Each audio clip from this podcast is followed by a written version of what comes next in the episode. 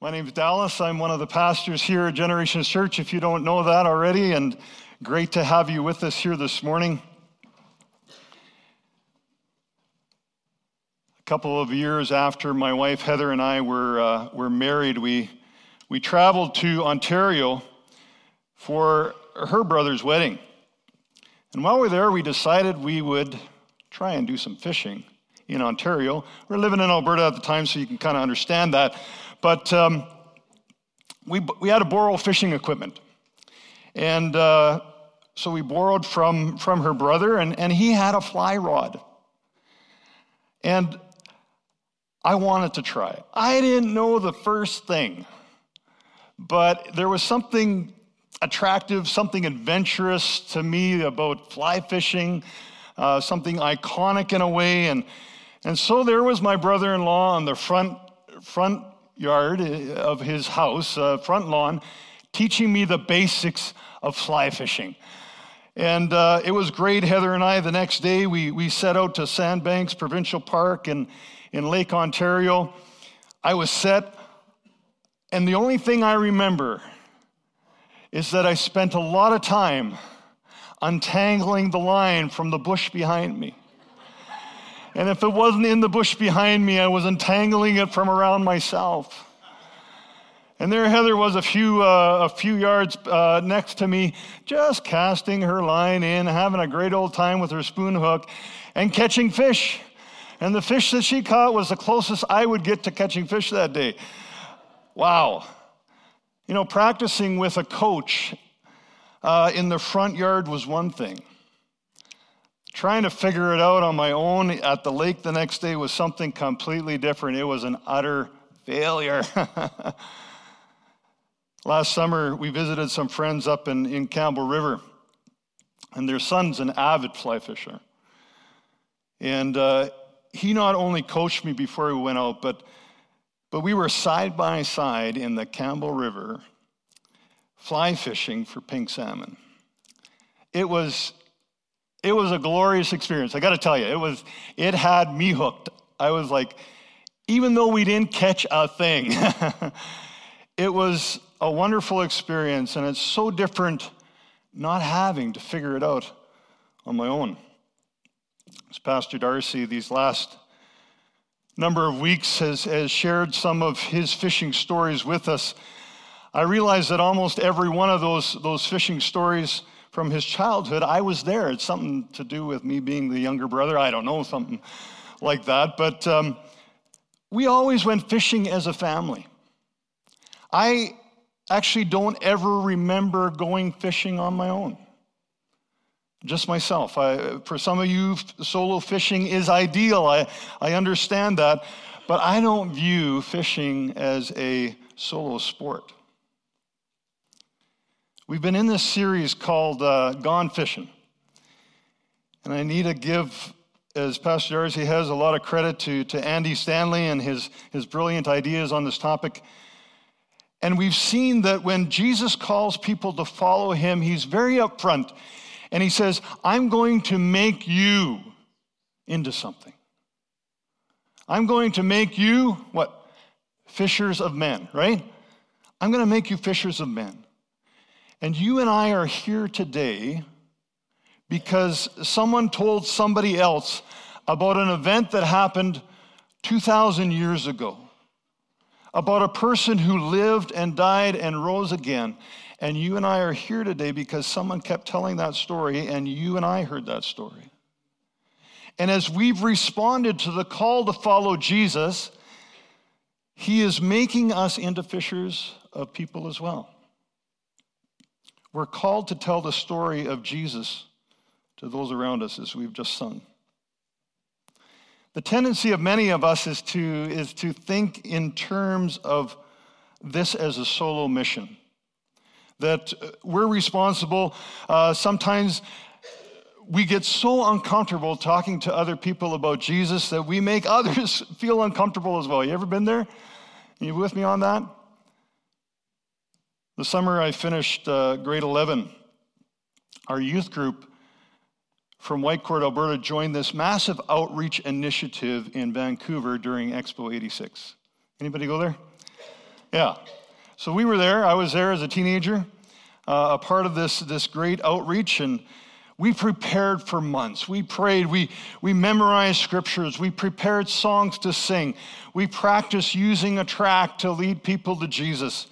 And I was so excited until I stepped out of our, out of our van into the big city with thousands of people around. this quirky, insecure teenager from small town Alberta was going to be a fisher of men. And all of a sudden, I felt like the fish completely out of water. Wow. Experiencing Expo itself was, was fantastic uh, singing our songs uh, as a group in the mission in downtown Eastside, that was doable. But then we were set loose in Stanley Park on our own. At least that's how I remember it. so I went in great fear and trembling. As I wandered through the park, I spotted my victim, I mean, my fish. There was this guy hanging out all by himself at a picnic table. I was armed and ready and shaking in my boots. And so I timidly uh, approached, wandered over, made eye contact. And then with a quivering voice, I said, Hello. and I don't remember actually anything much after that where I started, but I do remember where I finished. I was being asked by this guy if I knew Jesus. I had stumbled and bumbled so much that I didn't even realize this guy was part of the same outreach I was a part of. But worse yet, he didn't realize that, that I was with that group either. And I was the one initiating the conversation. Wow, what a great job. Fishing for men, I believe, was never intended to, to be a solo expedition. It's a part of it, yes, definitely. But we are called to, to partner. And Jesus has provided some fishing buddies for us to help.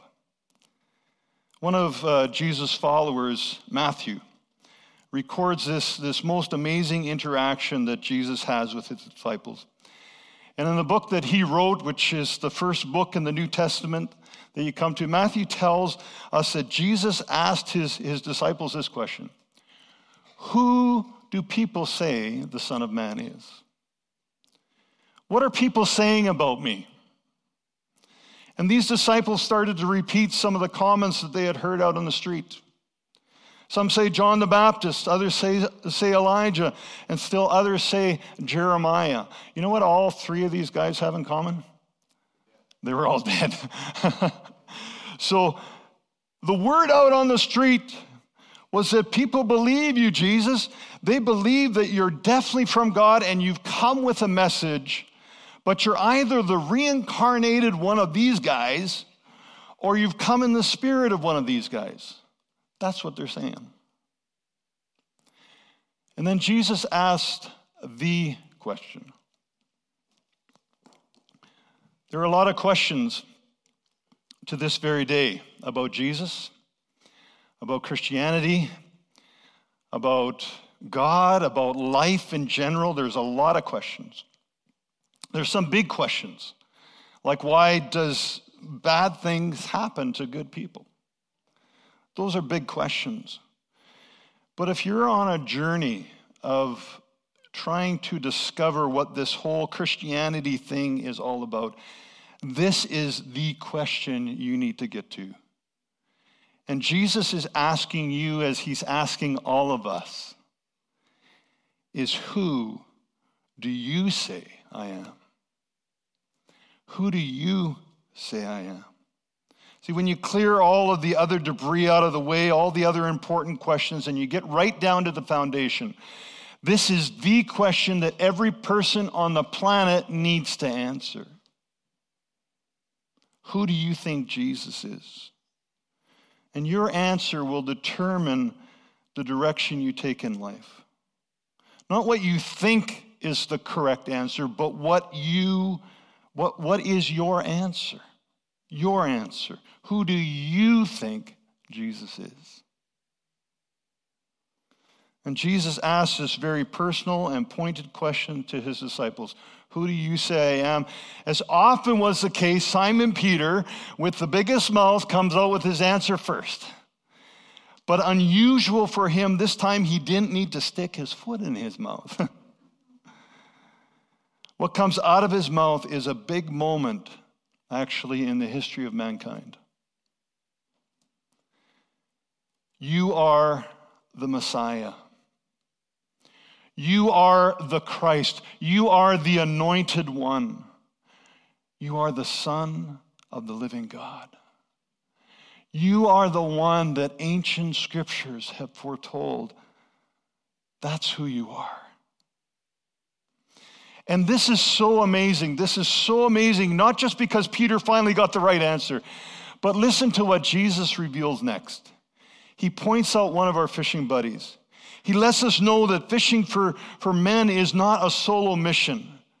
Jesus replied, You are blessed, Simon, son of John, because my Father in heaven has revealed this to you. You did not learn this from any human being. You did not learn this from any human being. Simon, you got the right answer, but you didn't come to the conclusion on your own. You had help. You had help.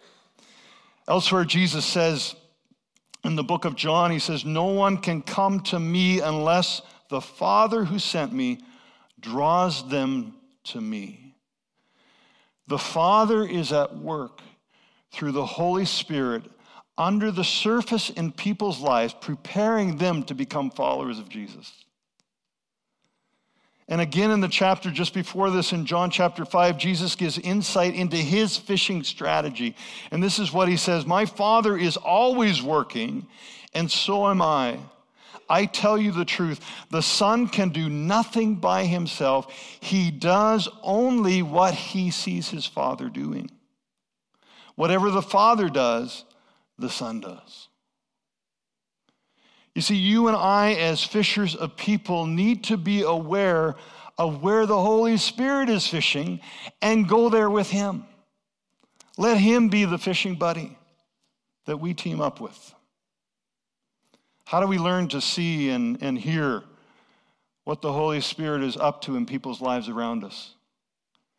Well, Rick Richardson, in his book Reimagining Evangelism, he points out some, some primary skills that, that are so helpful. First, one is we can, we can listen to the whispers and nudges of the Holy Spirit to show us where, is he, where He is at work. You see, many of us are so weighed down by, by guilt that uh, we don't go fishing enough. I want to tell you that guilt is going to get you nowhere. Take the energy you're consuming by carrying guilt around and focus on learning to recognize how the Holy Spirit whispers and nudges you because he wants to partner up with you. He wants to collaborate with you in fishing for people. You see, the Holy Spirit's been fishing for people for, for 2,000 years. He's, he's amazing at it. He's experienced. He, he's, he knows what he's doing. The Father loves lost people more than you and I do, and he's actively at work all the time in the hearts and lives of people. He's always doing something. And many of you, I know, I've talked with you, that you look back on your life before you began to follow Jesus and you see, looking back, how the Father was working in your life, how Holy Spirit was drawing you to Jesus. And at the time, you weren't aware of it. Looking back, you can see it, but at the time, you weren't aware of it. How many other people around us every day are in those exact same shoes? The Father is at work in their lives, drawing them to Jesus, but they're unaware. The Holy Spirit is, is doing the fishing. And all you and I need to do is buddy up with Him, collaborate with what He's already doing. And you know what? This, this truth just fills me with incredible hope that I don't have to know all the answers to every question that somebody's going to ask me when I talk to people about him. I don't have to download Ravi Zacharias' incredible brain to, to, to have all the, all the answers to, to all these questions before I go fishing for people. I absolutely need to be prepared, but I'm not alone. I'm not without help. I'm not without a fishing buddy. Most of us have this idea that we need to share the good news of Jesus with everybody all the time. And yes, there is a truth to that. And if you have the gift of evangelism, uh, that's going to be reality for you. You're going to be doing it all the time because that's how the Holy Spirit has gifted you. But for the rest of us, kind of the shotgun approach leads us at times into these awkward conversations. Um, you know, we, we, we get into these situations where we, we, we don't know where people are at, the experiences they had, and you end up like I was in Expo 86, just with this, this strange experience that you walk away with guilt and shame. And it just gives you no incentive to try that again. We feel like a salesperson selling a product that people mostly don't want. Like what Rick says here if, if we aren't extroverted, persuasive, an expert on our product, skilled at responding to the questions that will, will come up, and able to be pushy and assertive when it comes to making the close, then we don't identify with evangelism as a part of our lives. Sometimes we, we box evangelism into that type of view. But what about the majority of us? What about partnering with the Holy Spirit? Expecting Him to nudge us, looking for it, and being on a, an adventure of discovery, looking for the clues of where He is already at work. I will often pray this, this prayer in the morning Holy Spirit, Help me to be aware of what you're doing around me today. Help me to hear your direction, your nudging. And this is where we left off last week. Remember the prayer? Lord, give me great boldness to speak your word. Give me great boldness to respond to those nudges. Give me great boldness as I see what you're doing around me to step into it and become your partner. How's it gone this week as you have you prayed that prayer? Have you had opportunities to share? Have they become open to you? For me, it often flows actually out of my pastoral gift. Um, part of a pastoral gift is people tend to tell you their problems. it's, it's part of the gift. I've often had people sit in front of me and say, I don't know why I'm telling you this. Well, I do. I've never told anybody this before. I know why you're telling me. It's not me, it's the gift of the Holy Spirit in me. And often when it comes to evangelism, it flows out of that pastoral gift. Often in response, there's a nudging by the Holy Spirit. And if I'm listening, and if I've started the day off with intentionality to be aware of what the Holy Spirit is doing around me, when people begin to tell me their problems, in response, I offer prayer. Sometimes it's praying right then and there, right on the side of the street, in the grocery store, or wherever it might be. Sometimes it's just a commitment, a sincere commitment that I make with them as I look them in the eye and says, I'm going to pray for you. There's not a right or wrong response to that. I just trust that the Holy Spirit's going to guide me in the difference because what He's doing in that person's life. Be yourself. Be yourself. Be who God has created you to be. Be who God has gifted you to be. And learn to recognize the Holy Spirit's nudges and directions to the great fishing holes that He's already in. Don't try and force things. Nothing good happens when, when, we, when we try and force things to happen. Yes, be intentional, be aware, but fish in partnership with the Holy Spirit. We can also ask great questions of others to find clues out where, where God is already at work in people's lives. Uh, when we ask questions, most of us have been taught to, to ask questions uh, that focus on what people believe. Like, what do they believe about God, Jesus, the Bible, heaven, hell, the afterlife?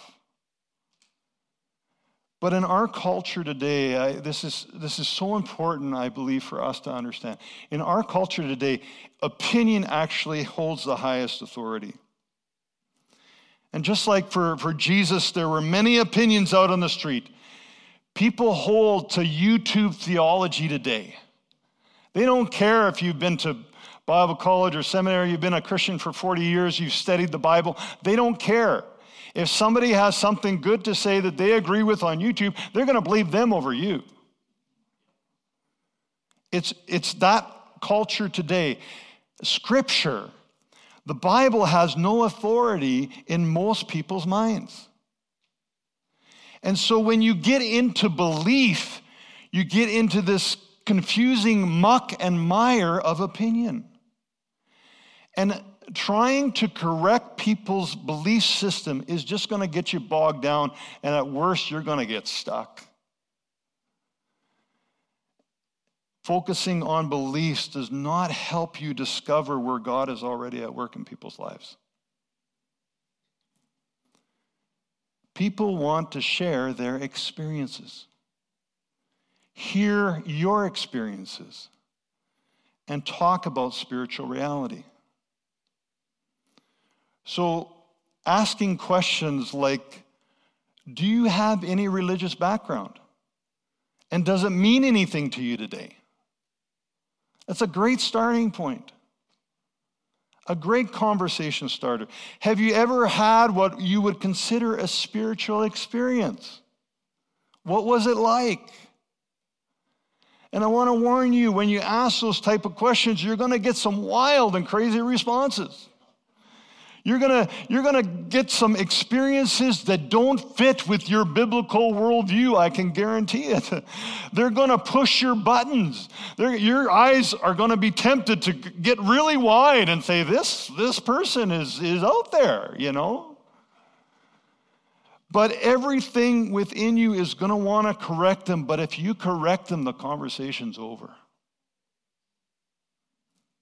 However, if you give them an ear, listen to their experience, you've started a journey with them. You've begun to partner and, and kind of discern where is the Holy Spirit working in this person's life. I guarantee you, if they engage you in conversation, that's a big hint right there that Holy Spirit's already working on their lives. I've listened to tell, people tell me about some crazy demonic encounters that don't believe in Jesus or the Bible at all.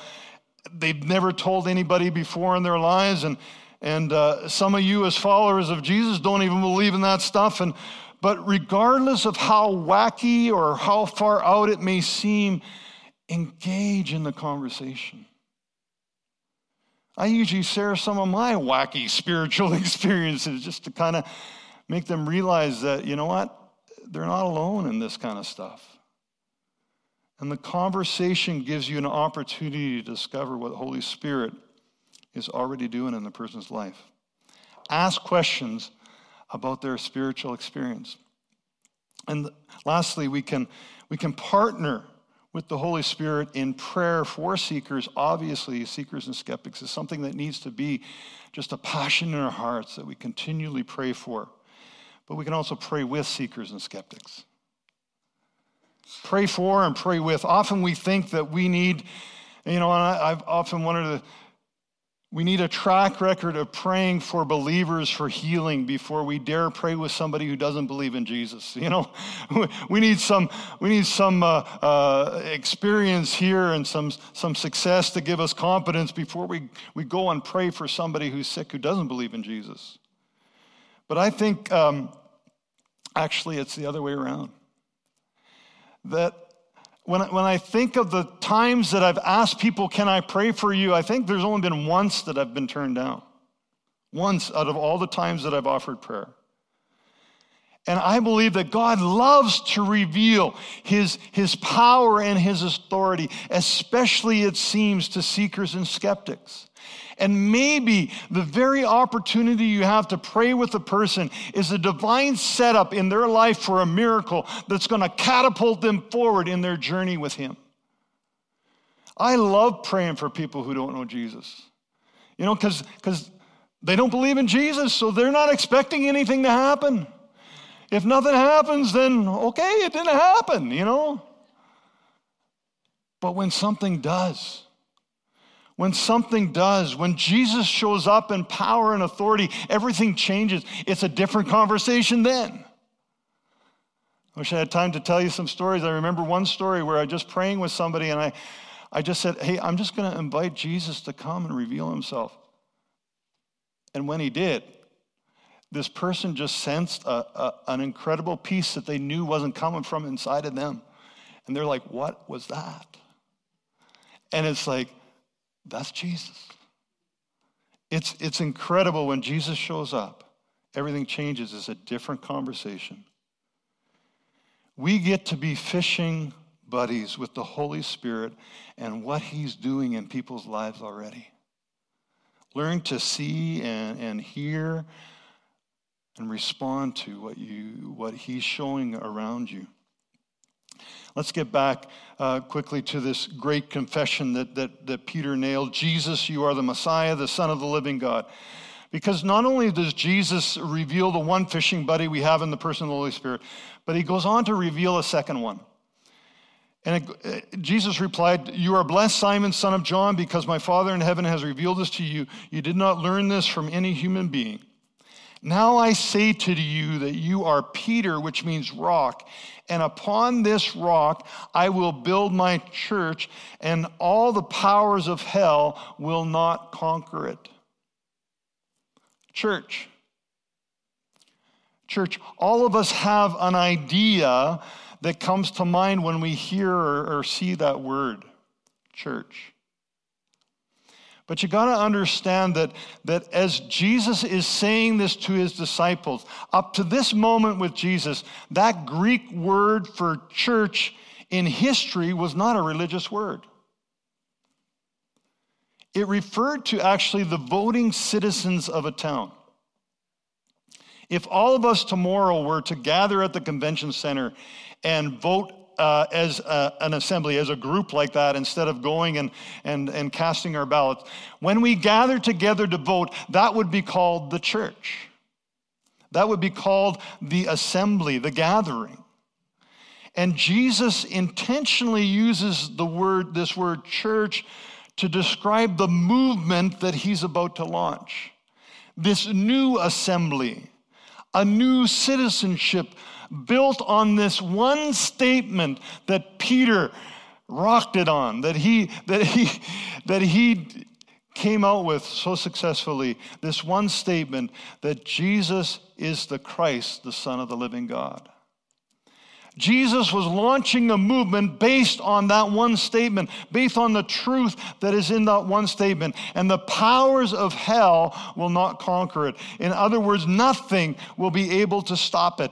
It will build and build, it will grow and grow, it will move and move. And here we are, 2,000 years later, because it has kept moving, it has kept growing. And regardless of many, the many differences that followers of Jesus Jesus have and have had all the way through history, Re- despite the many failures and the problems with the church all the way down through history, the misguidedness that, that we've, go- we've gone down. The one thing that holds us all together is that there is one Jesus who is the Christ, the Son of the living God.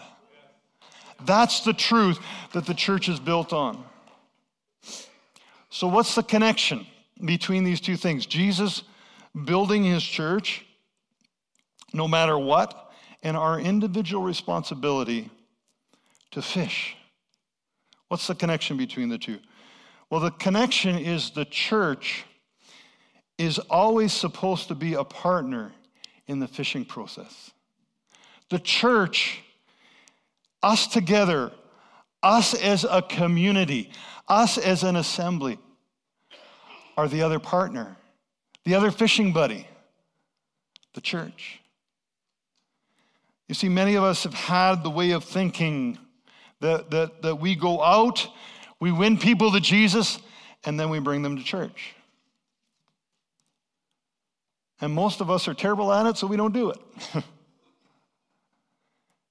In the same way of thinking, we wouldn't even think about bringing somebody who wasn't a follower of Jesus to church. And the church, in this sense, hasn't been a good fishing buddy. But we're actually designed to be. A few chapters later in, in Matthew's book, Jesus says this again truly, I tell you, that if two of you on earth agree about anything they ask for, it will be done for them by my Father in heaven. For where two or three gather in my name, there I am with them. Now, Jesus promises to be with his followers always at all times as individuals. He promises to, to never leave us, never forsake us. He's always with us. So, what is he saying that's different here when two or three gather in my name? It's, it's in this environment where two or three gather together on official Jesus business that there's a dynamic of his presence that goes beyond what you and I can experience in our personal lives. There's something that happens, there's something that changes that's different than just Jesus being with us when two or three gather together on official Jesus business. Jesus, what is your agenda? What is your heart? Like we are here right now. There's a dynamic of his presence that shows up that is different from just his presence with us all the time. There's a dynamic where Jesus shows up, and those who don't believe, we just got to say, hey, you got to come and see. Come and see. And that's been Jesus' strategy all the way along. And as you read through um, the Gospels and his, and his life, that's what he tells, that's what disciples tell other people. You got to come see this guy. You got to come be in this, person, this guy's presence. There's something different about him. And that's what happens when, when we as a church become the church. We gather together as assembly. Jesus shows up. Andy Stanley says it well the church is the most powerful, persuasive environment on the planet. When it's functioning as it should be, when it's doing what it should do, when it's being a fishing partner, it's the most powerful and persuasive environment on the planet. It's in that environment of the presence of Jesus that people's resistance to whatever they have begins to break down within them. And they don't know Jesus yet, but the barriers start to fall. Rick Richardson says God is far more committed to raising up witnessing communities than to raising up witnessing individuals. That's a pretty heavy statement. It's a pretty powerful statement. And if that's true, today uh, I just believe in our culture it's so important because people in our culture, they need to belong before they believe. They need to feel accepted. They need to feel a part of something before you start to deal with their beliefs. And as a church, we need to be good fishing buddies to create communities where people can connect before they have to commit. My questions to us this morning, to you this morning, is Are you investing into the lives of people who don't know Jesus? Are you inviting those who don't know Jesus to come and see? Come and see. Are you serving in a way that contributes to, the divine, to this environment of the dynamic presence of Jesus as the church. How are you contributing? Can I encourage you? Be yourself. Get back to that. Be yourself. You have Holy Spirit gifts that He wants you to use for, for fishing for people. It may be evangelism, that's the obvious, obvious one, but it may be a prophetic gift. And some of you with a prophetic gift need to go on treasure hunts to find the people that Jesus shows you is already prepared. For other, maybe it's hospitality, and you exercise that gift here on Sunday morning and just making this be the most hospitable place. And then throughout the week, you're serving in hospitality in your home, creating that environment again for people to be welcome. Or maybe it's administration, the gift of administration, where Holy Spirit just helps you pull it all together. All of us are gifted to contribute to this environment of the dynamic presence of Jesus. As we close here, I just want us to watch this, this brief video from Alpha.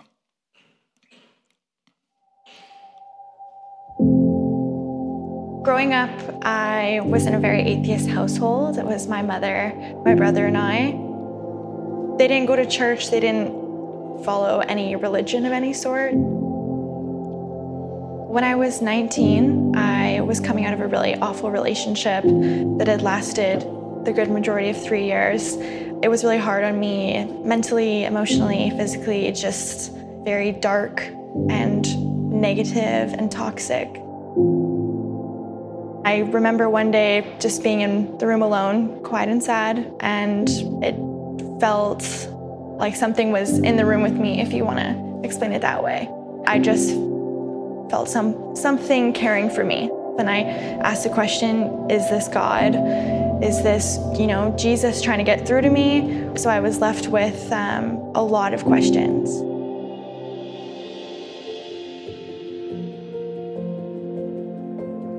Would say there were a, quite a few like curious people there, either people that had grown up in a Christian background or had known people. I wondered what it would look like just to host an alpha for my friends and particularly my coworkers. I was definitely pretty nervous just because obviously it's really easy to make a name for yourself at your workplace because you're there all the time, whether it's like oh, you could be like the really fun one, or it's like very easily you could be like, oh, that Christian that always asks people to go to church. And I didn't want her to think that our friendship was just so I could invite her to church. So Ashton and I were working a shift together. Uh, we were walking past each other, and she stopped me from where I was going and just said it very directly, casually. I want you to come to an alpha. What day is going to work for you? What day is consistent for you? And I was immediately drawn and ready to um, participate in it. There's not really a, like a super easy way to do it. Um, there's no if you're ever waiting for like the right time. There's like there's t- times that are better than others, but there's not like a time that it really like this is the moment. So I showed up at Alpha for the first time. Um, it was very welcoming, very casual. Uh, lots of people that I knew were there, all my age. So, you know, you walk in, people were hugging, people were saying hello, people were catching up, there was food there. So it just felt like you were going to hang out with your friends. A lot of people had questions just like I did. They were either atheist, Christian, um, nothing, like they just had the same questions as me. So I felt very comfortable knowing that I wasn't the only one who was exploring it maybe halfway, maybe like three quarters, we were just talking and it was discussion time. She's like, yeah, well, like now that I'm Christian. And I was like, what? And I was like, uh, and I was like, kind of like look at other people that I, like I know, and I looked at them, they looked at me, and I was like, things just started to make sense for me. Things started clicking. My past, there were like certain connecting mm-hmm. dots that I was like, oh, that makes so much sense. And then, yeah, I think I just told you one day. Yeah it wasn't like a huge big bang or like I saw the light or anything. It was just I woke up, I'm like, this is who I am. Yeah, I just I like firmly believe like obviously it wasn't me that like brought you to Christ and like gave you this life. It was like I was just being like faithful to like God's call and that looked like inviting you and then he like did the rest and he like obviously like does so much for your life and I think you just kind of helped me like see a little clearer or like yeah. help me yeah, move a little bit closer. Yeah. God pulled through.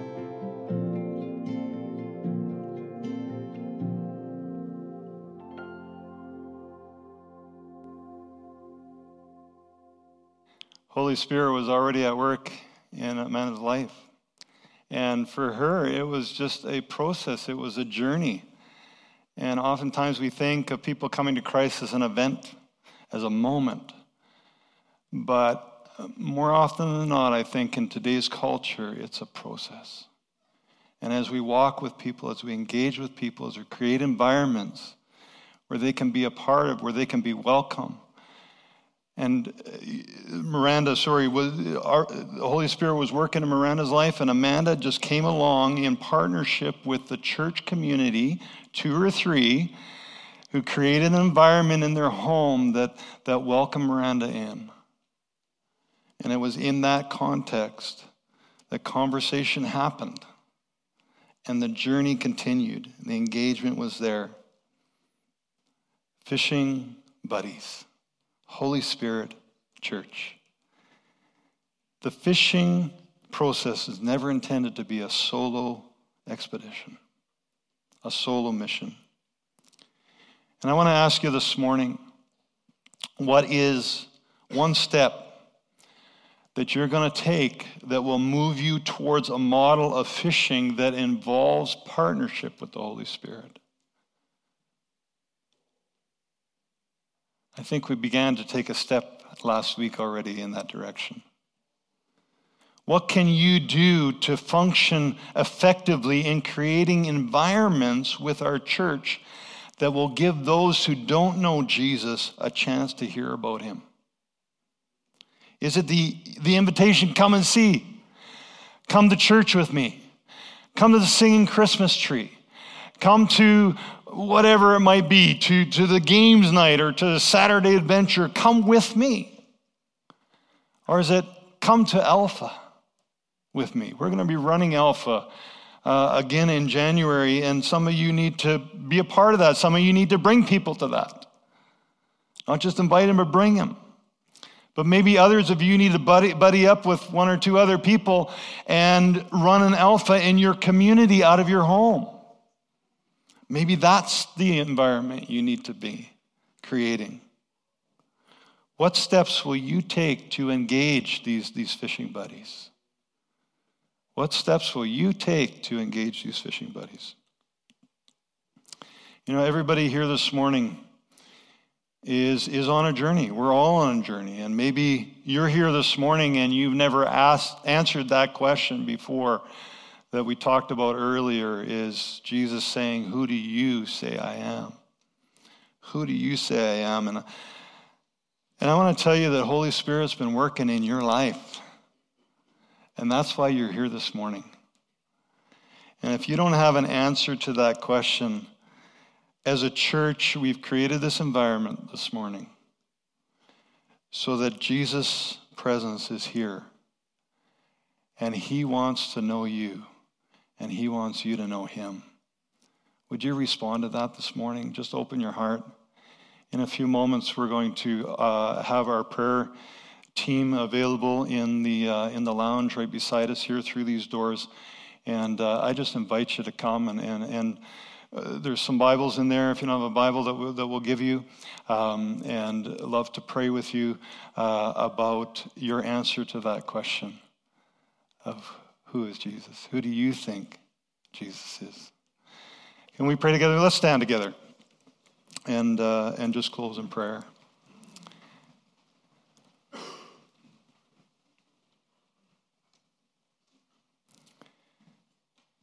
Jesus, I thank you that you started a movement you establish your church on that truth of who you are, that you are the Christ, you are the Messiah, you are the chosen one, the Son of the living God. And Jesus, I thank you that that, that has gone on and on to this day, that, that we, we stand here this morning because that truth has continued. And Jesus, we want to be good fishing buddies. Jesus, we want to partner with your Holy Spirit in what you're doing in our world today, in our culture, right here in Nanaimo in, in 2019. Lord, we want to partner with you, Holy Spirit. We want to partner with you. We want to partner with one another as part of your church to create these environments, Lord, where people can, can be received, people can feel a part of. And Lord, you can be, begin to just break down those barriers as they experience the amazing dynamic presence of Jesus among us. Lord, open our eyes every day, Lord, as we go from this place, that even this afternoon, this evening, tomorrow morning, throughout the week, Lord, that you would remind us of that com- prayer, that commitment. Lord, give us boldness to, to respond to what you show us, the nudgings and the leadings that you show us. Help us to answer, ask good, great questions. Help us to be a part of what you're doing in people's lives for your glory and your honor. In Jesus' name, amen. Amen.